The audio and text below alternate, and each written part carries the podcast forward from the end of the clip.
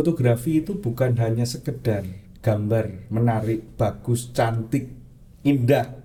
Tapi sebenarnya muatan-muatan dalam fotografi itu bisa kita sisipkan dengan berbagai macam hal salah yang ada di dalamnya tadi. Iya. Pesan-pesan moral, terus kemudian ajakan-ajakan positif supaya kita juga melihat masa depan, masa lalu dan masa kini melalui fotografi. Itu sangat mu- dimungkinkan.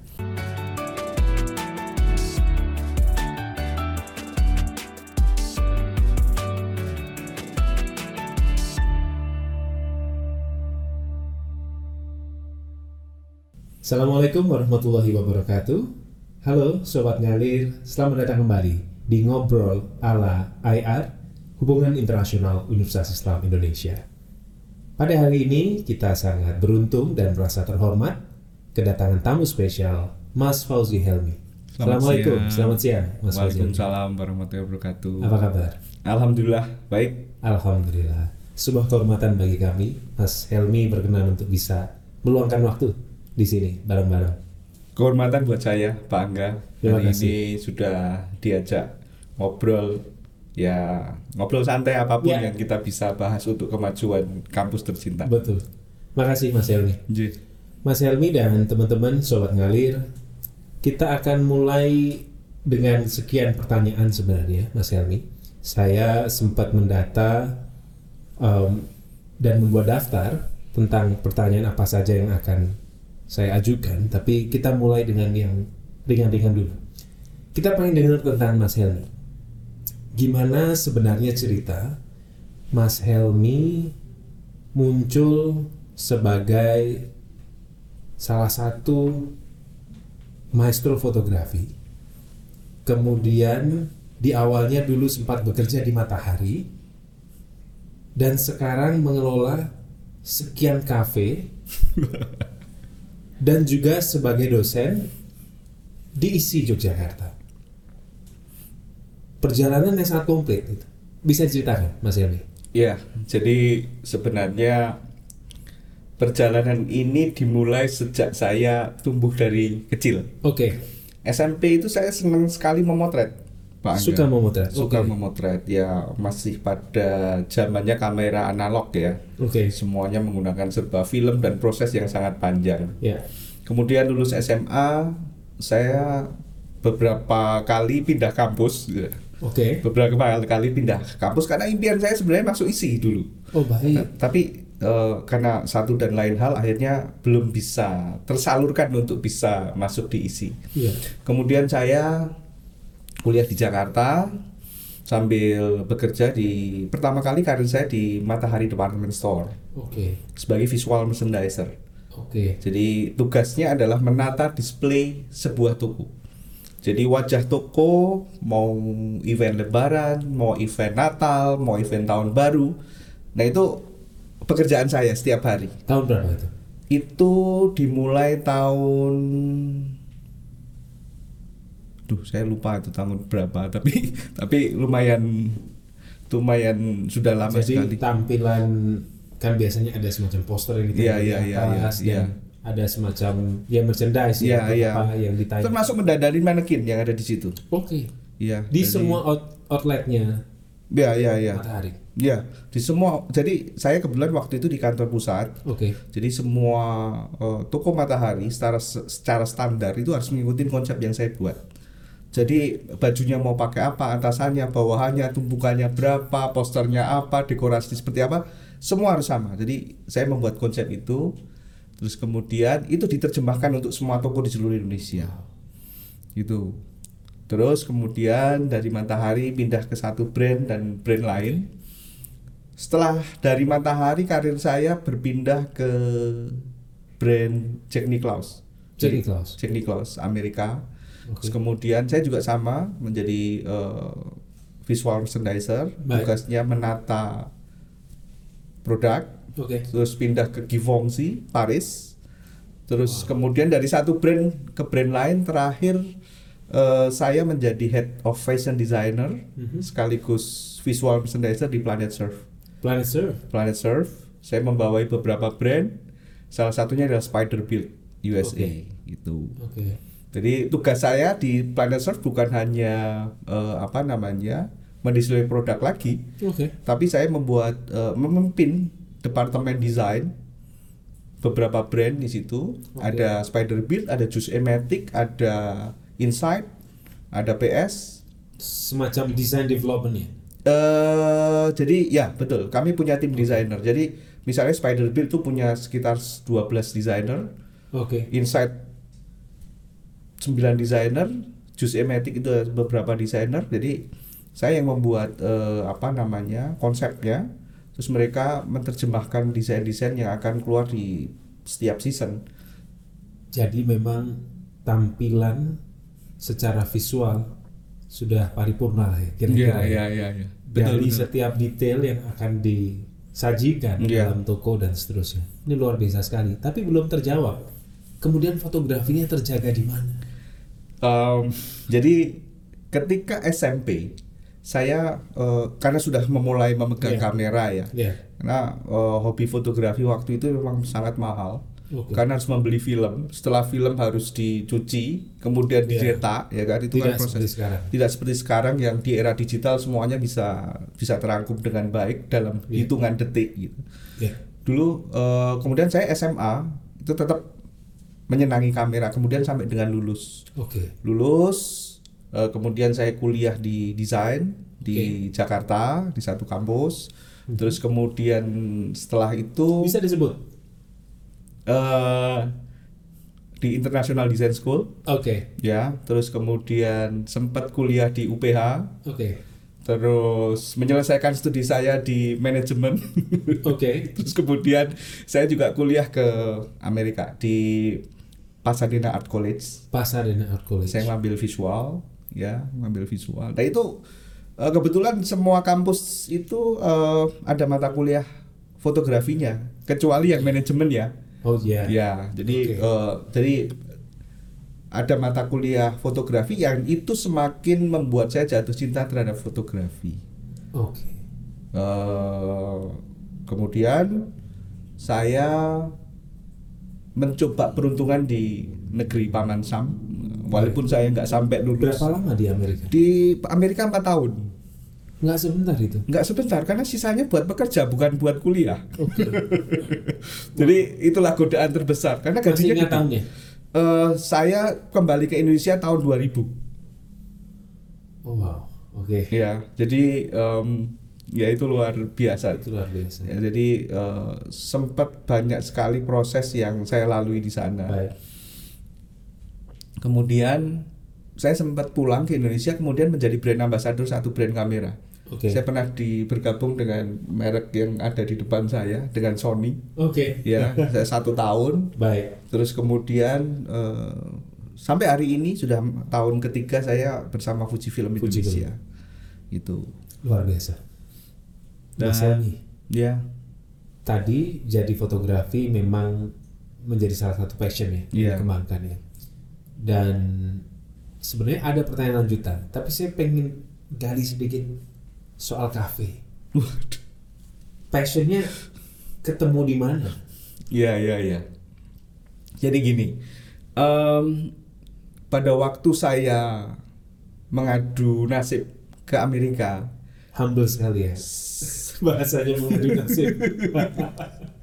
jadi eh, untuk menambah uang saku saya dan Oke. untuk keperluan sehari-hari saya itu saya bekerja di sebuah kafe sebenarnya. Oke. Jadi eh, bukan bukan tenaga yang expert di sana, Baik. tapi diawali dengan membantu menjadi server nganter minuman baik. kemudian lama-lama mulai ngeracik makanan dari situlah saya berpikir bahwa kenapa sih eh, kita nggak berpikir lebih kreatif lagi menerjemahkan kafe menjadi ruang diskusi menjadi ruang belajar gitu dan itu ketika saya pulang ke Indonesia kemudian mendapati satu tempat yang sangat eksotik di Jogja saya berpikir untuk melakukan itu Oke.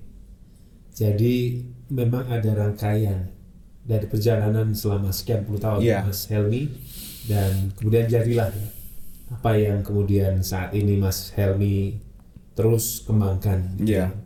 Sobat ngalir yang bagi yang mungkin belum mengetahui atau mungkin um, ingin mendalami lebih jauh Mas Helmi ini bisa dicari lebih dekat di Instagram di akun Instagram beliau di Fauzi Helmi Fauzi underscore Helmi. Fauzi underscore Helmi dan beliau adalah owner dari cafe Kopi, Kopi Pak Pak Paus. yang Ya. ada di Titik- kantor pos titik nol di kilometer. titik 0 km di Yogyakarta juga The Post Coffee. The Post Coffee di Jalan Jenderal Sudirman dan teman-teman sobat ngalir yang belum pernah ke sana segera untuk bisa mencoba tidak hanya sajian kuliner dan juga kopinya tapi juga bagaimana tampilan visualnya Betul. ditata dengan sangat teliti, dengan sangat detail oleh sang maestro. Mas Helmi, kita masuk ke pertanyaan berikutnya. Iya. Karena tadi sudah mulai ketemu nih soal fotografi. Iya. Sebenarnya kalau kita lihat tuh dari akun Instagram dan juga dari rekam jejak pameran yang diikuti oleh Mas Helmi dari semua karya foto, sebagian saya lihat tidak sedikit cerita tentang alam. Salah satunya yang muncul di timeline saya dalam beberapa jam terakhir itu habitat lost. Yes. Ada concern atau kegelisahan apa sih yang ingin disampaikan? Dan kenapa alam dan juga concern terhadap pelestarian lingkungan ini menjadi bagian dari perhatian Mas Helmi? Ya, jadi sebenarnya kita prihatin terhadap kondisi yang ada di bumi saat ini. Oke. Eh, banyak hewan-hewan endemik yang ada di Indonesia sudah punah. Kita tinggal menunggu waktu beberapa hewan yang ada di Indonesia, hewan-hewan asli Indonesia. Ini tinggal berapa ekor seperti gajah, badak, harimau dan lain-lain kan tinggal beberapa ekor. Dan ini menjadi kegelisahan. Kemudian saya berpikir bagaimana menyadarkan semua orang agar eh, hewan-hewan ini tidak punah. Oke. Caranya adalah memotret mainan, toys, membawa ke habitat aslinya dalam sebuah eh, alur cerita. Saya berpikir begini, jangan sampai anak cucu kita di kemudian hari hanya bisa melihat dari makhluk plastik. Kenapa itu saya membawa mainan? Dalam sekali. Ya, dan ini akhirnya direspon positif oleh WWF Oke. dan mereka eh, mencoba mengkolaborasikan pemikiran mereka tentang eh, apa namanya misi mereka dengan fotografi mainan yang saya lakukan. Akhirnya dengan WWF kita melakukan berbagai macam kolaborasi. Ya. Salah satunya adalah pameran yang disupport oleh WWF Internasional. Itu diselenggarakan tahun Tahun 2017 kalau nggak salah. oh baru lima. Iya, iya, iya, iya. Betul. Oke. Dan tadi pada bagian yang saya highlight soal mainan plastik. Iya.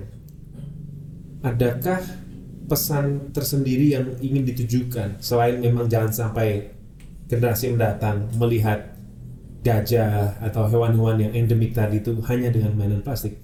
Adakah pesan tersendiri yang juga ingin disasar tidak hanya kepada generasi mendatang tapi juga generasi saat ini dan mungkin elemen masyarakat tertentu?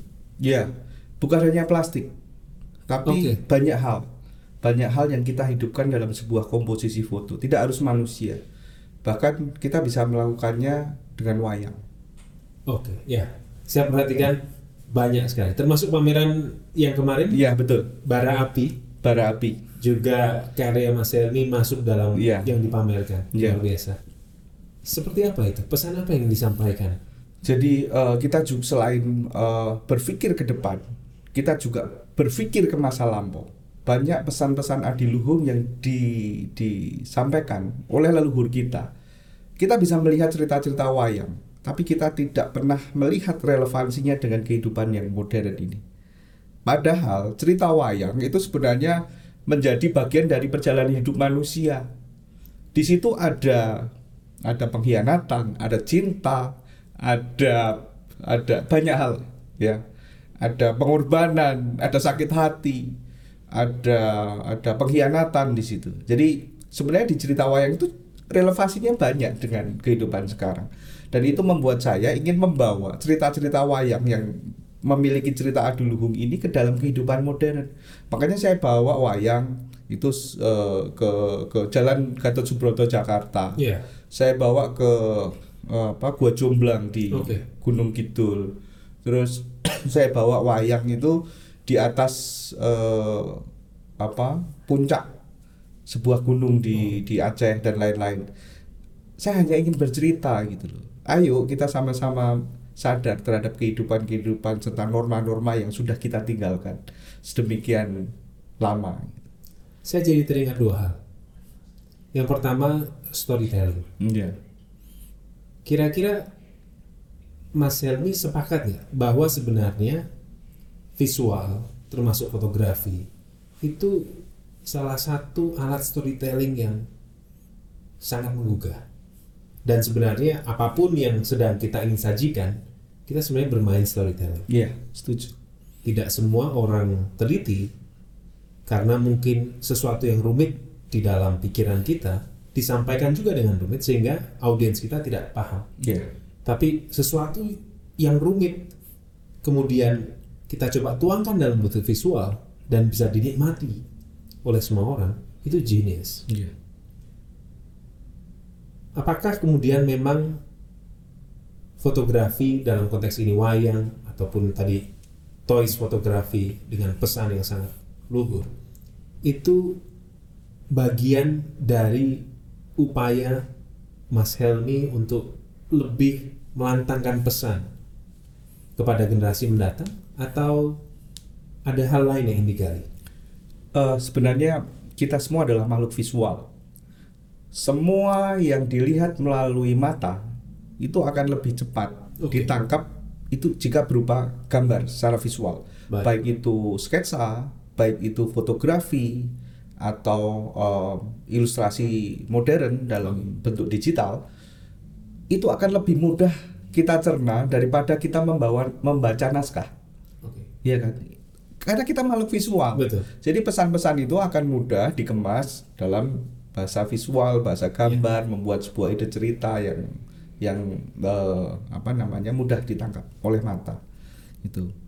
Em, Sehingga itu dinilai lebih cepat diterima Iya betul. karena manusia sejatinya makhluk visual. Betul betul. Se- Ya kalau kita lihat misalnya kita berangkat pagi mau ke kantor mau beraktivitas ke mana pun, billboard itu akan lebih dilihat daripada tulisannya. Iya. Tulisan hanya pelengkap, Ya. gitu. Jadi eh, memang bahasa-bahasa iklan yang menggelitik segala macam dalam sebuah baliho billboard itu akan jauh lebih mudah ditangkap. Ya, ya. Meski kadang juga kita lihat billboard yang punya desain seperti brosur ya. Ya betul betul betul banyak banyak yang seperti itu. Nah itu eh, tergantung bagaimana kita mengkreasikan. Oke. Jadi eh, billboard itu sebenarnya sedang beradu kreativitas, Oke. bukan beradu besar kecilnya. Oke. Gitu. Oke, saya ingin menarik kembali nih diskusi kita ke soal concern terhadap alam tadi. Iya. Di dalam hubungan internasional, kita mengenal istilah pembangunan berkelanjutan Iya. dan salah satu definisi yang paling sederhana kira-kira dari pembangunan berkelanjutan atau sustainable development itu adalah bagaimana generasi kita sekarang melakukan proses pembangunan tanpa mengorbankan kepentingan dari generasi mendatang dalam melakukan pembangunan. Saya dari sini tertarik untuk pengen mengetahui lebih dalam. Ada nggak tantangan Mas Helmi dalam melaksanakan atau melakukan fotografi tadi? Entah pihak-pihak yang mungkin melihat sebelah mata atau mungkin melarang karena mungkin fotografi dilaksanakan pada setting tertentu Iya gitu ya iya iya. yang mereka belum memiliki awareness atau kesadaran yang sama tentang pentingnya kita melakukan pelestarian alam dalam rangka pembangunan berkelanjutan. Atau semua ikhtiar dari Mas Helmi selama ini smooth dalam melakukan foto itu. Ya, ini butuh kecerdasan ya dalam melakukan sebuah proses kreatif. Oke. Karena beberapa kali saya juga sempat diusir segala macam Oh iya. di satu tempat ketika saya membawa saya memotret waktu itu di perambahan hutan di pedalaman Sumatera Oke. dan mereka mempertanyakan saya kenapa saya memasuki daerah itu gitu karena daerah itu nggak boleh dimasuki saya yakin itu ada sesuatu hal yang Baik. mereka sedang tutupi dan Ini itu yang sangat siapa? Ya orang-orang di situ. Saya nggak tahu siapa ya. kan. Oke. Bahkan maaf aja dalam tanda kutip aparat di Oke. situ. Eh, kemudian saya memasuki daerah-daerah yang terlarang tersebut. Tapi saya selalu menyampaikan, saya nggak mau apa-apa, saya cuma mau motret mainan. Oke. Jadi itu adalah salah satu cara menggelitik yang kemudian membawa saya bisa masuk ke dalamnya. Mungkin akan berbeda kalau saya mengaku saya seorang wartawan, saya hanya ingin motret, pasti nggak boleh. Tapi ketika saya membawa mainan berupa gajah, harimau, jerapah, mereka kadang tersenyum. Kenapa sih Pak repot-repot sampai ke sini bawa mainan cuma mau motret? Mereka tertawa gitu. loh. Iya. Mereka tidak berpikir hal-hal yang apa mungkin akan merugikan aktivitas mereka. Iya. Jadi ini salah satu cara yang paling kreatif untuk bisa memasuki area-area terlarang gitu. Jadi tantangannya luar biasa sebenarnya. Banyak hal yang eh, akhirnya membuat saya harus berhadapan dengan berbagai pihak gitu. Ada proses negosiasi juga. Ya, pasti, pasti. Negosiasinya smooth. Sambil mereka tertawa, ya, sambil mereka tertawa mau- karena mereka hanya melihat mainan bukan Betul. melihat itu gitu. Betul. Nah, itu yang saya Oke, lakukan. Oke. Sebenarnya banyak sekali pertanyaan Mas Helmi, Iya. tapi kita tidak selalu diberi sahabat dengan waktu. Gitu. Iya. Uh, kita masuk pada pertanyaan terakhir, Mas Helmi. Iya. Saat ini kalau kita bicara pembangunan berkelanjutan di dalam kerangka dunia ada yang kita kenal dengan istilah Sustainable Development Goals atau SDGs. Ada 17 tujuan di mana secara kolektif tidak hanya negara tetapi juga aktor non negara termasuk masyarakat sipil, lembaga pendidikan, korporasi jelas dituntut untuk concern terhadap pembangunan berkelanjutan itu terus berkembang dan diukur Iya. secara berkala kontribusi apa sih yang sudah diberikan. Tentu bukan hal yang mudah karena ini konsep meskipun dikatakan inklusif paling inklusif katanya dalam sejarah pelaksanaan pembuatan regulasi di PBB. Tetapi ini konsep yang tentu kalau kita coba keluar sana tidak semua orang memahami tidak semua orang yang kita kenal tahu apa itu SDGs. Sementara di sisi lain, Mas Helmi mencoba untuk membuat pola komunikasi kepada publik dengan fotografi yang itu mudah sekali dipahami. Pertanyaan saya, dari metode SDGs yang ada, 17 tujuan ini, dari concern terhadap pembangunan berkelanjutan, kira-kira hal apa sih yang bisa dilakukan untuk bisa mengajak generasi saat ini, generasi muda tentunya, dan khususnya generasi yang akan menjadi pemimpin di masa depan, bisa lebih sadar menghadapi dan menciptakan pembangunan berkelanjutan dari perspektif fotografi yang selama ini Mas Helmi tekuni. Sarannya apa kira-kira? Jadi gini, fotografi itu bukan hanya sekedar gambar menarik, bagus, cantik, indah. Tapi sebenarnya muatan-muatan dalam fotografi itu bisa kita sisipkan dengan berbagai macam hal salah yang ada di dalamnya tadi. Ya, Pesan-pesan moral, terus kemudian ajakan-ajakan positif supaya kita juga melihat masa depan, masa lalu dan masa kini melalui fotografi. Itu sangat mu- dimungkinkan. oke. Nah, ini dibutuhkan kecerdasan dalam mengemas sebuah bahasa visual. Karena kemasan bahasa visual itu membutuhkan pemikiran yang uh, unik. Oke. Kita kadang-kadang harus berpikir out of the box. Ya. Bagaimana uh, menemukan cara supaya audiens bisa langsung paham apa yang kita sampaikan. Ya. Sementara narasi hanya melengkapi sebuah bahasa visual. Sebenarnya kalau bicara eh, hal-hal yang tadi Pak Hangga sampaikan eh, bisa ke arah mana, ada bagian yang mana, sebenarnya semuanya bisa dilakukan melalui bahasa visual. Karena bahasa visual ini bahasa universal, Ya. dibutuhkan latihan. Makanya eh, teman-teman mahasiswa di mana pun, jika teman-teman eh, ingin belajar fotografi, syaratnya bu- cuma satu, sering berlatih. Ya, Sering semakin semakin sering menekan shutter, Ya. itu semakin kita akan dilatih secara visual. Oke. Ya. Begitu pula dengan banyak teman-teman yang mungkin sebagai jurnalis, sebagai uh, storyteller Ya. atau uh, apa pun yang berhubungan dengan hal-hal yang harus disampaikan kepada publik. Jika dia mau belajar ingin menyampaikan secara uh, kemasan-kemasan yang mudah di- dibaca, ya harus sering berlatih gitu. Itu yang uh, apa namanya perlu dilakukan. Jadi practice makes perfect Yes. dan jangan mudah berpuas diri terhadap apa yang dilakukan, tapi juga jangan berkecil hati Iya, kalau iya. memang belum pandai melakukan itu. Betul, betul, betul. Oke. Salah satunya adalah yang tadi ditanyakan Pak Angga mengenai perjalanan karir saya. Iya, Sampai akhirnya sekarang menjadi dosen di ISI. iya, Saya tidak pernah bermimpi untuk eh, saya dulu bermimpi untuk jadi dosen di ISI gitu. Karena belum kesampaian. Iya. ya? Tiba-tiba, ya kan. Untuk kuliah di ISI aja nggak bisa gitu kan waktu itu. Tapi tiba-tiba, ya kan. Allah eh, memberikan cara yang berbeda. Tiba-tiba saya menjadi dosen di ISI gitu. Oke. Itu kan sesuatu yang luar biasa. Saya tidak pernah berpikir menjadi head of fashion designer di Planet Surf gitu. Sebuah brand besar ya kan yang di dalamnya ada banyak sekali internasional brand. Tiba-tiba saya menjadi seorang eh, apa? eh, head of fashion designer di situ. Oke. Itu juga sebenarnya eh, dulu mungkin nggak mikir aja nggak gitu. Bermimpi Oke. aja tidak akan sanggup karena itu sesuatu yang besar. Tapi dengan konsistensi, dengan apa namanya, dengan perjuangan itu kita bisa raih. Dan saya juga melihat teman-teman di kampus Universitas Islam Indonesia itu punya punya kemampuan yang luar biasa di luar bidang yang mereka miliki. Oke. Salah satunya ketika penjurian kemarin. Oh iya. Ya, Di kemarin acara di acara Pekan Seni Mahasiswa Provinsi DIY baik yang kita akan persiapkan untuk eh, Pekan Seni Mahasiswa tingkat nasional. nasional. Tiba-tiba saya melihat ada satu nama.